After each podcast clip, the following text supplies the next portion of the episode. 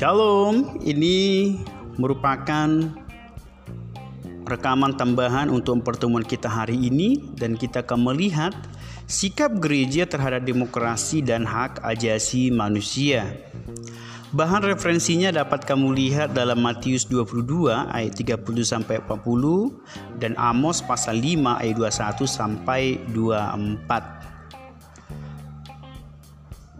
Hal ini merupakan puncak dari materi yang berbicara demokrasi dan hak ajasi manusia.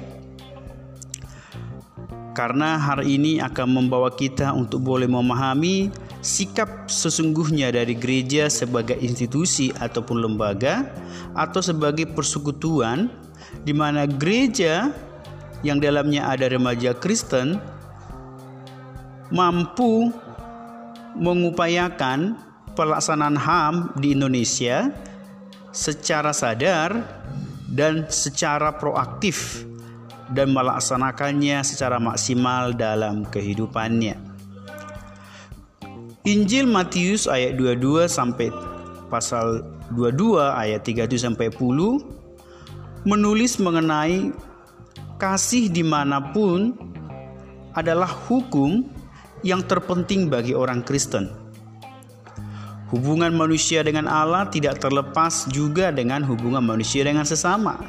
Demikian sebaliknya. Dan hal yang mengikatnya adalah kasih yang tentunya bersumber daripada Tuhan. Hukum kasih menjadi dasar bagi orang Kristen untuk mewujudkan hukum dan keadilan bagi sesama tanpa memandang berbagai perbedaan yang ada. Dalam kitab Amos pasal 5 ayat 21 sampai 24 menuliskan mengenai perwujudan demokrasi dan HAM dan keadilan sebagai ibadah yang sejati bagi Allah.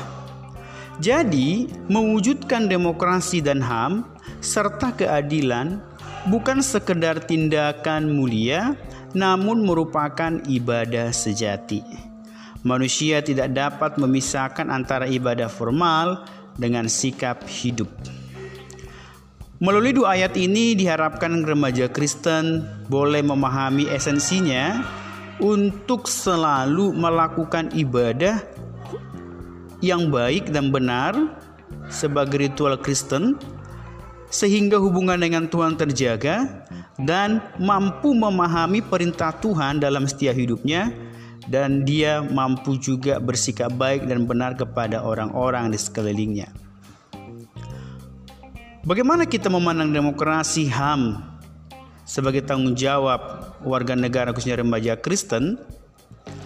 Hal ini bisa kita lihat bahwa memang gereja sudah berpartisipasi dalam banyak hal.